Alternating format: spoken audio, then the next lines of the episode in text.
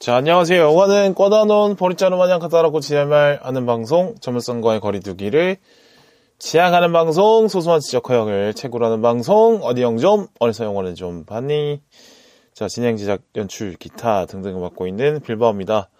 오늘은, 오늘은 33번째 시간, 아, 33번째래. 43번째 시간, 어나더 라운드를 다루도록 하겠습니다. 자, 오늘 다룰 영화, 어나더 라운드인데, 음, 이게 뭐, 우리말로 치면, 자, 2차 go, 3차 go, 이런 뜻이죠? 네. 이런 영화를 다루는 데 있어서 술을 마시지 않는다는 건 영화를 잘못 봤다라는 뜻으로 생각할 수 있다고 봅니다. 그래서 오늘은 특별히 한 잔 쓱쓱 걸치면서 녹음을 진행해 볼까 해요.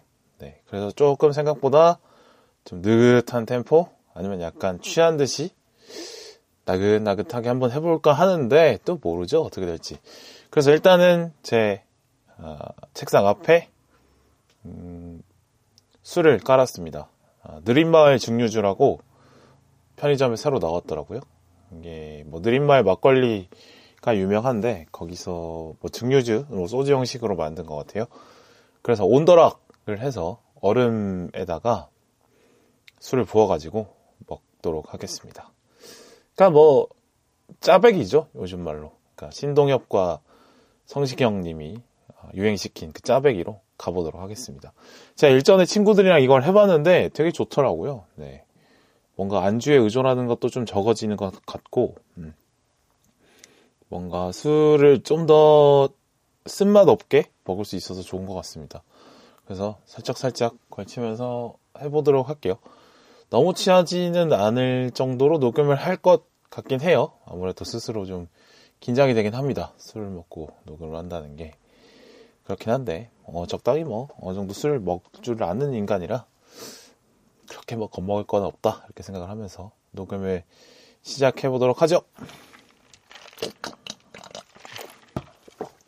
자, 먼저 본격적인 녹음을 하기 전에, 음, 제가 오늘 성수동에 다녀왔습니다.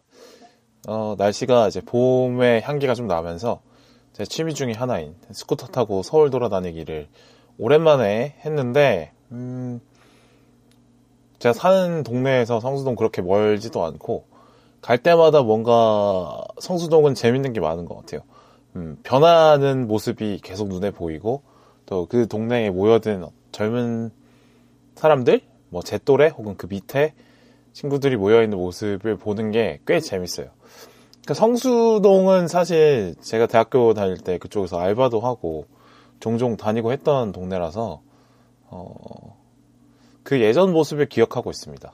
그러니까 후줄근한 모습. 그러니까 서울이라는 진짜의 모습은 제가 그 멋진 하루 편에서 얘기했듯이 후줄근한 모습이 진짜라고 저는 생각을 하는데 약간 뒷골목 같은 그런 느낌들이죠. 그러니까 뭐 잠실의 롯데타워나 뭐 코엑스나 뭐 강남 테헤란로나 뭐 광화문 근처의 높은 빌딩들이 생각이 날 수 있지만 그게 진짜의 서울의 모습은 아니라고 저는 생각합니다. 그냥 낡은 집들, 주택들, 작은 공장들 뭐 이런 것들이 많이 모여 있는 후줄근한 골목들이 오히려 서울을 지배하고 있다고 생각해요. 그러니까 성수동도 그런 골목 중에 하나였죠.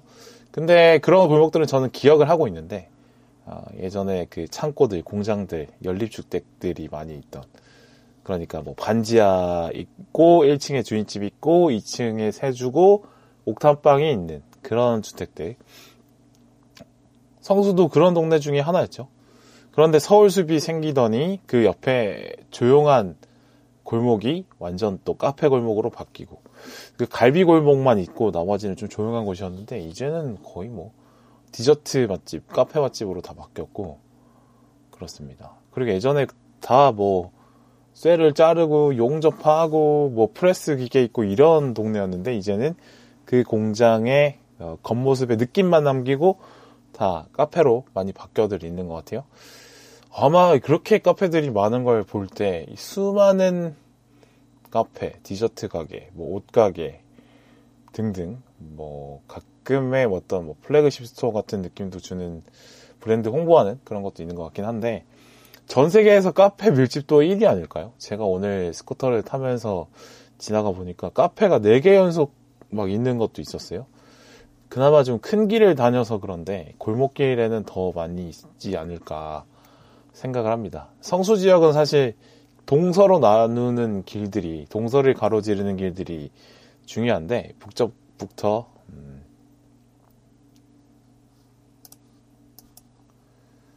제일부터 광나루 광나루로 그 다음에 아차산로 그 다음에 연무장길 그리고 뚝섬로 그 다음에 성덕정길 뭐 이렇게 어, 동서로 놓아져 있는 길들을 따라서 사람들이 많이 움직이는데 뭐 아무래도 제일 핫한 길은 이제 연무장 길이겠죠. 연무장 길은 성수역 내려서 한 블럭 정도 내려가면 있는 그 길이죠. 그 길에 정말 엄청난 많은 사람들이 몰려 있더라고요. 두 블럭 정도 되는 그 거리인데 거기 길 따라서 정말 어, 많은 사람들이 지나가고 있었습니다. 음, 저 스쿠터를 타고 지나가는데도 사람들 조심한다고 조심히 운전운전 해서 지나갈 수 있었어요. 그만큼 사람들이 많았어요. 아, 그러니까 뭐 거기 그런 길을 운전하는 또 재미가 있죠.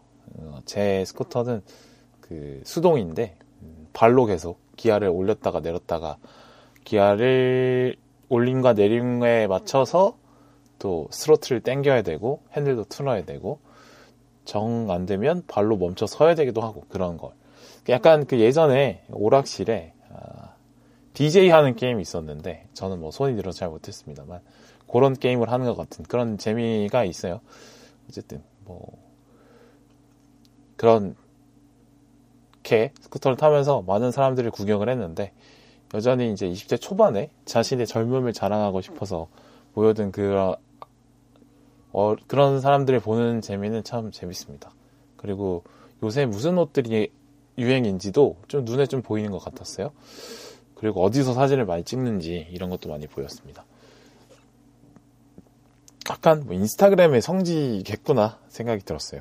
그러니까 가까우면서 누구나 갈 수 있고 약간 새로운 그런 너무 새롭 너무 새로워서 모르는 사람이 많을 정도는 아니고 뭐 익숙하긴 한데 좀 낯선 정도 음, 그 정도의 어떤 느낌이 제일 인스타에 올릴 만한 가치들이 높겠죠. 네. 가장 그럴싸하게 나 스스로를 포장할 수 있는 그런 곳들인 것 같은데 요새는 확실히 성수일 것 같습니다. 어, 그걸 정말 그 수많은 분들이 그 카페 외부 인테리어를 배경으로 좀 독특한 인테리어를 배경으로 사진들을 많이 찍더라고요. 뭐 쇼츠를 찍으시는 분들도 있는 것 같고. 음, 그걸 보면서 그럴싸함의 가치에 대해서 한번 생각을 해봤습니다. 그럴싸하게 보인다는 거 어, 상당히 가치가 중요, 가치가 있는 중요한 행동인 것 같아요.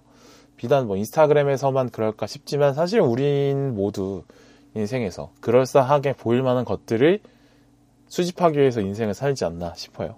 명함에 나의 적힌 직함이 뭔지, 음, 뭐 학력은 뭐 학력이 어떤지, 누구와 함께 있는지, 어디서 뭘 살고, 뭘 입고, 뭘 먹고, 어느 동네에 사는지, 뭐 이런 거를 사실 뭐 들여다보면 인간의 삶이란 게 특별히 다르지 않는데, 근데 그렇게 남들이 이렇게 슥 지나가면서 봤을 때 그럴싸하게 보일 만한 어떤 그 타이틀들을 수집하기 위해서 인생의 대부분의 시간을 쓰는 것 같긴 해요. 뭐 그럴싸함의 가치는 뭐 예전에도 있었고 지금에도 있었던 것 같은데 이제는 그 가치가 더 부각이 많이 되는 것 같긴 합니다. 그러니까 이 수많은 사람들을 어, 명멸하는 어떤 화면 속으로 많이 볼 수 있기 때문에 그 짧게 지나가는 몇 초 안에 화면에서만 빛나 보이면 음, 그걸 본 사람들은 그 이미지로 저를 기억할 거 아니에요. 어, 그런 어떤 그럴싸함을 만들어내는 것이 단순히 뭐 허영이다, 뭐 시간 낭비다 이렇게 비판하기보다는 그만큼 요즘에는 그럴싸하게 보이는 것의 가치가 그만큼 높아 있다라고 생각할 수 있을 것 같아요. 음, 분명히 뭐 인스타그램으로 돈을 벌고 살아가시는 분들도 많이 있기 때문에 그렇죠. 더군다나 뭐 인생이 팍팍한데 이러나 저러나 뭐 인생의 대부분의 순간은 좀 팍팍하지 않겠습니까? 그런데 그 짧은 시간이라도 빛나는 순간을 많이 만들려고 노력하는 모습 음, 자신이 가장 젊을 때, 어, 그럴 때 가장 활기찬 모습들을 기억, 기록해 놓는 모습들은 좋아 보였어요. 네. 나도 그런 걸 좀이나 더 했어야 되고, 지금이라도 해야 되나? 이런 생각을 많이 했고요. 네. 그래요. 열심히 살다가 시간을 이렇게 쭉 흘려보내는 나의 생산성과 크게 관련 없는 행동들의 열정을 쏟아 붓거나 아니면 그냥 시간을 많이 투여할 수 있는 그런 여유가 있어야지 인생이 나름 촉촉하고 재밌게 흘러가죠. 그런 것들이 필요하고요. 음. 왜 영화 이야기 안 하고 성수동 이야기를 하느냐? 뭐 저 개인적인 취향이 사실 뭐 핵심적인 거 얘기하는 것보다 둘러둘러 이야기하고 쓸데없는 거 얘기하고 이런 거 좋아하는 스타일이고요. 뭐 선생님들 중에 왜 진도 안 나가고 쓸데없는 소리 한 절반 정도 하고 진도는 대충 빠르게 훑고 지나가시는 분들 있잖아요. 저는 그런 스타일이 더 좋았습니다. 너무 진지하면 사람이 재미가 없죠. 네. 뭐 그렇다 뭐 그렇다는 거고요. 음, 뭐 시간을 이렇게 흘려보내는 행위 중에 여러 가지 중에 어, 우리가 살면서 책임 자신이 짊어지고 있는 책임이나 아니면 돈을 벌기 위해서 해야 되는 행동들 말고 그런 남는 시간들 중에 어, 여러 가지 일을 할 텐데 그 중에 술을 빼놓을 수는 없겠죠. 음, 음. 이 Another Round라는 영화는 술을 주인공으로 만든 아주 좋은 영화라고 생각을 했어요. 어, 술을 소재로 하는 영화들은 많이 있죠. 술 등장하는 영화도 정말 많고요.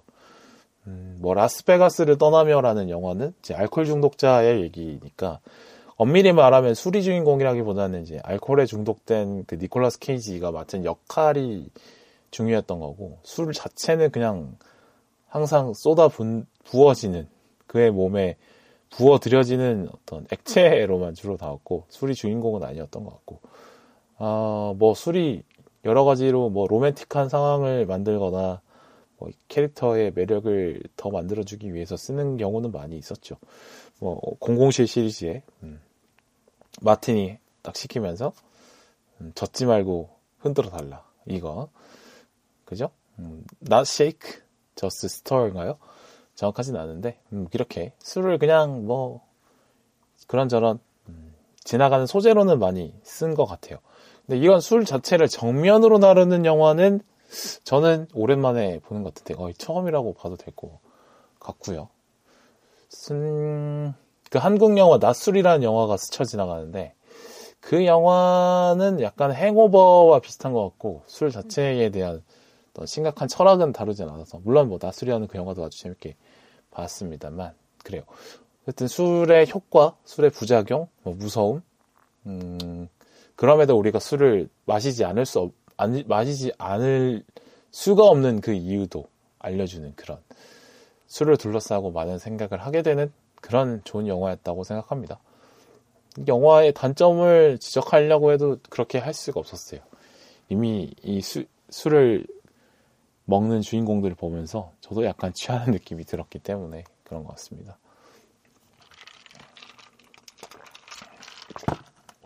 자, 이거를 말을 하면서 술을 먹으니까 뭔가 빨리 취하는 것 같기도 하고 빨리 깨는 것 같기도 하고 뭐 애매한 느낌이 드는데요. 음, 나쁘지 않네요, 일단. 그래요. 그러니까 왜 취하는가에 대해서 좀 생각을 해봤어요. 사람은 사실 어, 지능이, 지성이 가장 발달이 되어 있는 동물이다 보니까 그 지성의 반대 척점에 서 있는 본능을 많이 억누르고 살죠. 인간은 지성을 통해서 예측하고 분석하고 그거를 통해서 음, 피해를 최대한 회피하고 통제하는 쪽으로 인간은 발전해 왔습니다. 그러니까 연약한 신체를 지키기 위해서 두뇌를 최대한 활용했던 거죠. 어, 어떻게 보면 가장 신체에서 어, 부드러운 부분인 이 뇌가 오히려 역설적으로 가장 단단한 그거 뇌보다 단단한 뼈와 살을 지키고 있는 그런 거죠. 그 대신 직접적으로 지키지 않고 도구를 활용한 방법으로 지키고 있는 거죠. 이런 어, 뇌가 만들어내는 방어 기제들이 연약한 신체를 감싸줄 갑옷들이 되고 있는 건데 동시에 족쇄가 되기도 해요.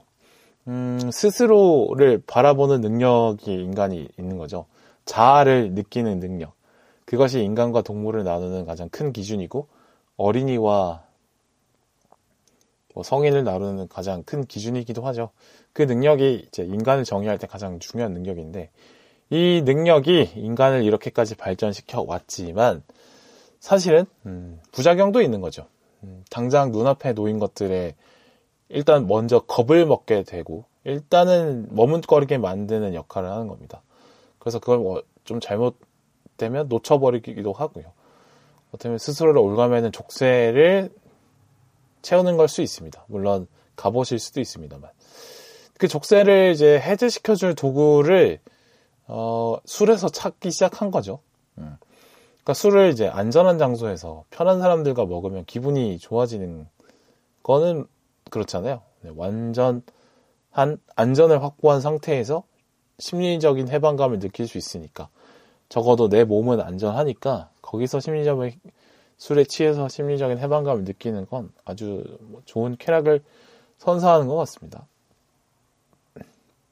그런 족쇄 같은 측면이 스스로를 지켜주기도 하고 하지만 인간의 100%를 발휘, 발휘하지 못하게는 막는 거는 같아요. 뭔가 항상 이제 안정된 상태를 유지하고 뭔가 에너지를 그래도 조금은 비축한 상, 비축한 상태를 조금 유지하는 그런 걸 하려는 느낌을 갖고 있죠. 사실 모든 것을 다 쏟아내고 모든 것을 다 표현하는 데는 사실 스스로가 제한을 많이 걸잖아요. 음, 뭔가 이렇게 하면 더 할 수 있을 것 같지만 다칠 것 같으니까 좀 여기서 접어두고 어, 내 감정은 사실 뭐 100 정도 되는데 여러 가지 발생할 문제를 위해서 한 50 정도로 제한을 한다거나 이런 게 인간의 지성 때문에 발생하는 일들이죠. 사실 모든 것을 다 쏟아내라고 막 말을 해요. 뭐 주변에서 야, 네 뭐, 네가 가지고 있는 모든 걸 쏟아내. 최선을 다해. 어, 그런 건 얘기들을 막 이제 열정을 북돋는다는 의미에서 많이 얘기하는데 사실 그건 비효율적인 행동이긴 합니다. 모든 것을 다 쏟아냈을 때 아, 회복 탄력성이 망가져 버리면 길게 봐서 퍼포먼스의 평균치는 떨어지잖아요. 그래서 아무리 급한 일이 있다고 하더라도 뭐 3일 연속 밤을 새버리면 능률은 떨어질 수밖에 없습니다. 적절하게 잠을 나눠서 자면서 하는 게 차라리 낫죠. 음, 어쨌든 취하지 않은 상태에서는 인간의 모든 능력을 최대로 발휘하는 상태는 아니라고 저도 생각을 해요. 어, 뭔가 그 취했을 때 말이 좀 더 잘 나오는 것 같고, 생각이 핑핑 돌아가는 것 같고, 어, 괜히 뭔가 힘이 더 생기는 것 같고, 그런 느낌은 받으신 적 있지 않으세요? 저는 좀 그런 거 많이 느꼈는데. 그러니까 적절한 취함은 항상 효율적이다라는 생각이 들어요. 적절히 취했을 때 말도 잘 되고, 뭔가 감정적인 것도 표현도 잘 되고, 재밌는 말도 더 생각이 많이 나는 것 같고, 창의적인 능력도 좀 열리는 것 같고, 음, 그런 것 같은 느낌을 주죠. 그래서 뭔가 시험 기간에 답답할 때 막 시험 전날인데 막 맥주 한 캔을 먹을 때 그 느낌. 어, 일이 폭발적으로 몰려 있음에도 불구하고 점심을 먹으면서 하는 그 반주 한두 잔 이런 것들이 과한 긴장감이 주는 비효를 상쇄시키기도 하는 것 같습니다. 영화에서도 표현이 되죠. 근무 시간에 적절하게 술을 먹은 교사들 모두 이제 능률이 올라가잖아요. 적절하게 먹었을 경우에는요. 뭐 주인공 마르틴의 경우는 수업을 할 때 주로 책을 읽고 그냥 일방적으로 학생들에게 들려주는 수업을 했는데 술을 먹고 수업에 들어가니까 과감한 질문을 던지면서 학생들에게 흥미를 자극하는 음, 학생들이 참여할 수 있게 수업을 바꿔내는데 성공을 했죠. 음, 적절하게 취한 것들이 과감성을 주면서 어, 예상치 못한 좋은 결과를 가져오는 거는 확실히 있는 것 같습니다. 그러면서 어떤 수많은 미팅의 추억들, 어, 방팅의 추억들, 수많은 뒤풀이의 추억들이 좀 생각이 났어요. 음. 취한 상태로 다수를 웃겼던 그런 추억들이 있는데 기억이 납니다. 네. 취하지 않으면 그래요. 무슨 재미로 살아갈지 뭐 이런 생각도 해봤어요. 음, 취하지 않아도 뭐 재미를 느낄 수 있는 건 매우 중요하지만 그렇다고 내가 열심히 살았는데 취하지 못할 이유는 또 뭔가? 이런 생각도 들어요. 음, 그래서 건강이 허락하는 하에서 뭐 적절하게 내가 알아서 취하는 거는 뭐 전혀 나쁠 일이 아니다라고 저는 생각을 합니다. 물론 취하는 건 조심을 해야 되겠죠. 네. 그러니까 장미가 화려하지만 가시를 숨기고 있듯이 음, 보거가 맛있지만 독을 숨기고 있듯이 네. 조심을 해야 할 필요는 있습니다. 음. 그러나 가시가 어디인지를 알고 눈으로 확인하면서 손질하면 장미의 꽃을 가시와 상관없이 취할 수 있는 거고 보고의 독을 잘 해체하면 맛있는 보고를 먹을 수 있는 것처럼 어, 술의 위험성도 스스로 잘 컨트롤 한다면 술이 주는 어떤 혜택을 받아갈 수 있죠. 독은 컨트롤 하면서요. 음, 확실히 과하게 취하면 효율성을 낮추긴 해요. 네, 예를 들어서 재밌게 치던 드립도 많이 취하면 이제 드립들이 빗나가기 시작하고 타율이 떨어지기도 시작하고 음, 그런 주변을 보는 시야도 좁아지기도 시작하죠. 단순히 이런 건 1차적인데 뭐 건강을 부술 수도 있고 퍼포먼스를 망가뜨릴 수도 있고 아니면 인간관계를 부수기도 합니다. 음, 영화에서 표현된 건 마르틴은 다니카와의 관계가 회복됐다가 다시 무너져 버렸고 니콜라이는 애들이 보는 앞에서 침대에 오줌을 싸버렸고 톰미는 학교에서 큰 실수를 저지르고 자살, 자살을 선택하기도 하죠. 그렇다고 해서 취하지 않을 이유는 없다. 네. 각자 짊어진 무게를 짊어만 지다가 죽을 수는 없는 거 아니겠습니까? 어, 태어난 이상 있던 음, 뇌가 스스로 신체를 통제하는 그 통제에서 살짝 벗어나서 자유를 주는 거죠. 네. 어떻게 보면 그 뇌 자체가 나 스스로를 착취하는 것이다 이렇게 생각할 수 있는 겁니다. 네. 음, 물론 술이 위험하죠. 건강에도 위험할 수 있고 또 음주운전이나 뭐 폭력 같은 심각한 문제를 일으킬 수 있습니다. 맞습니다. 그러나 음, 컨트롤하려고 계속 노력하고 경험치를 쌓다 보면 적절한 선을 지킬 수 있다라고 저는 생각을 해요. 그래서 컨트롤 하에 계속 두려고 하는 노력이 있다고 하면 술도 좋은 친구가 될 수 있다라고 저는 생각을 합니다. 왜 그러냐? 제가 정말 많이 취해서 20대를 보냈거든요.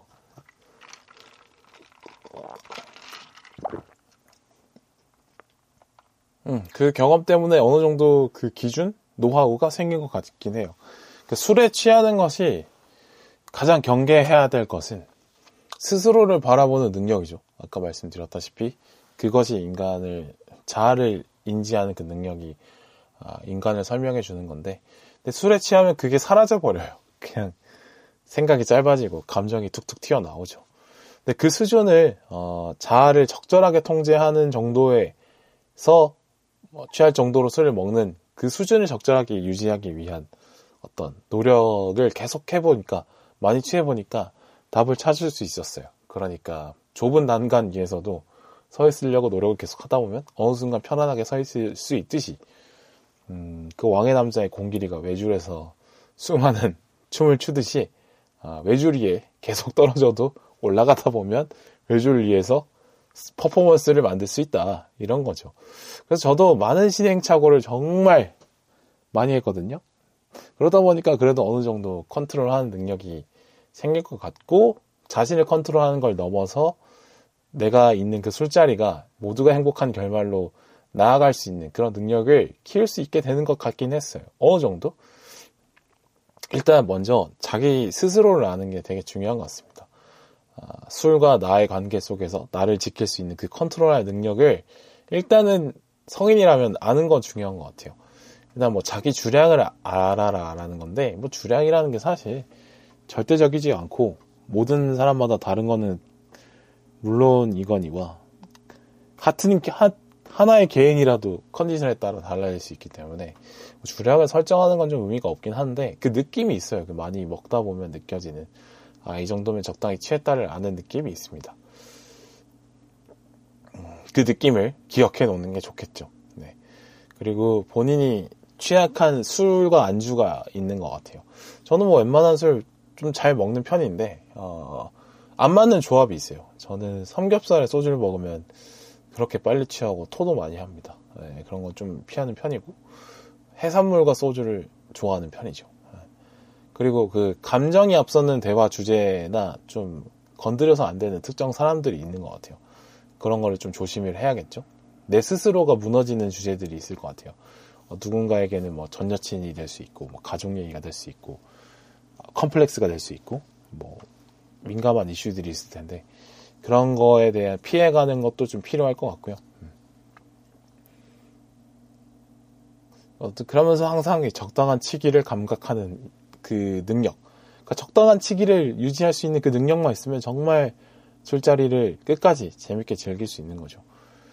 음, 너무 술을 조심하면 음, 취하지 않아서 재미가 없고 또 자기 스스로를 컨트롤하지 않고 자기 스스로의 상태를 계속 감각하지 않고 술을 먹으면 어느새 취해버리니까 그런 돌아올 수 없는 강을 건널 수도 있는 거기 때문에 그 적당한 치기의 어떤 범위 안에 있는 상태를 계속 감각하면서 어, 유지하는 그 능력 이런 게 중요한 것 같습니다.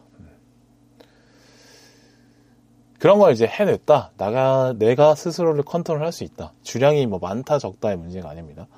어, 그걸 내가 술을 먹으면서 나 자신을 컨트롤 할 수 있다라고 하면 그 다음은 이제 술자리 자체를 즐겁게 만드는 스킬로 넘어가는 게 그 다음 단계라고 봐요.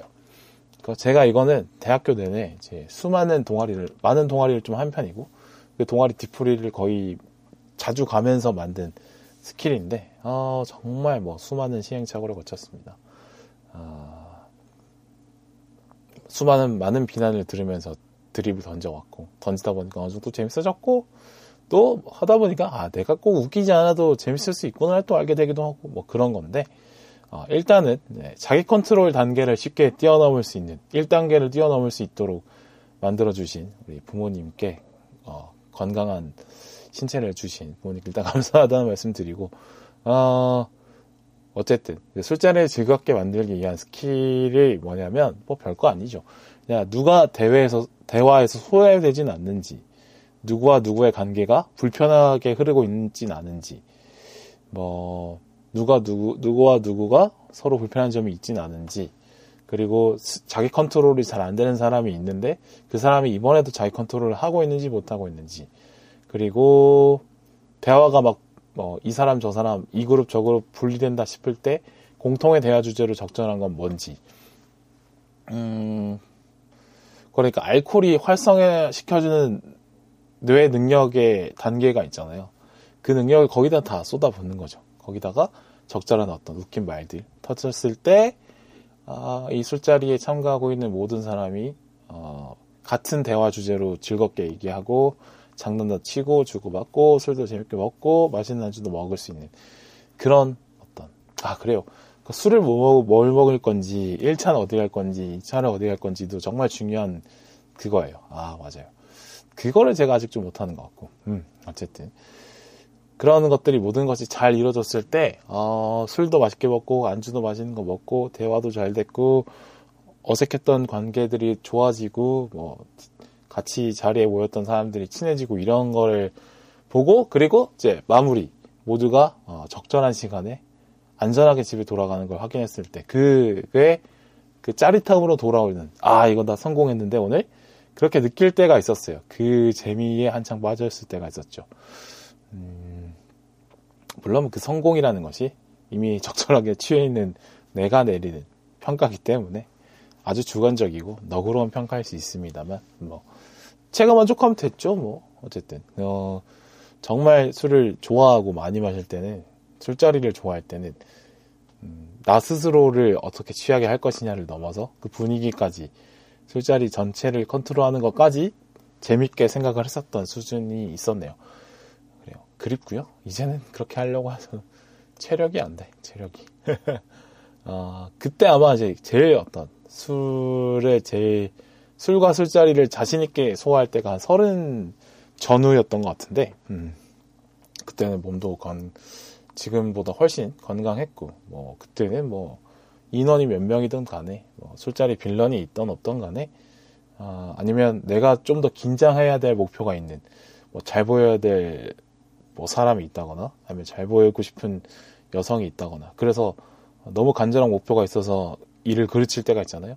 그런 목표가 있어도 뭔가 어, 술자리를 그르치지 않는 그런 경지에 도달했던 것 같은데 아 지금은 어우 그렇게 하려고 하면 벌써부터 피곤하는 생각이 듭니다.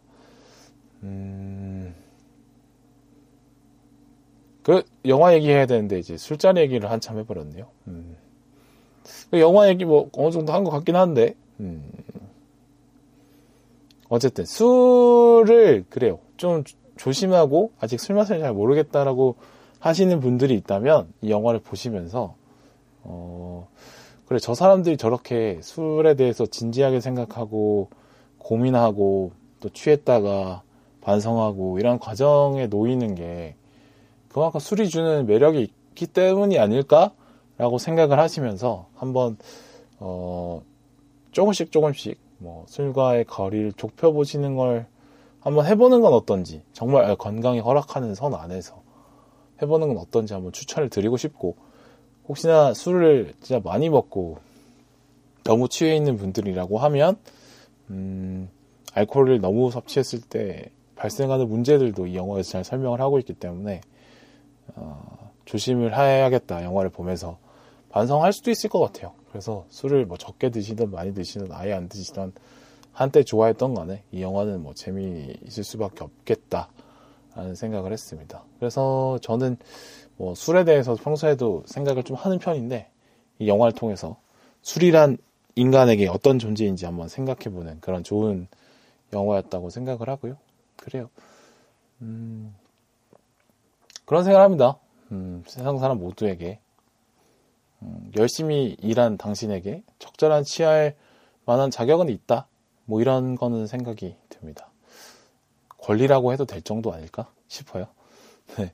이렇게 이런저런 얘기 해봤고요. 이번 녹음 마치도록 하겠습니다. 아우, 녹어내라.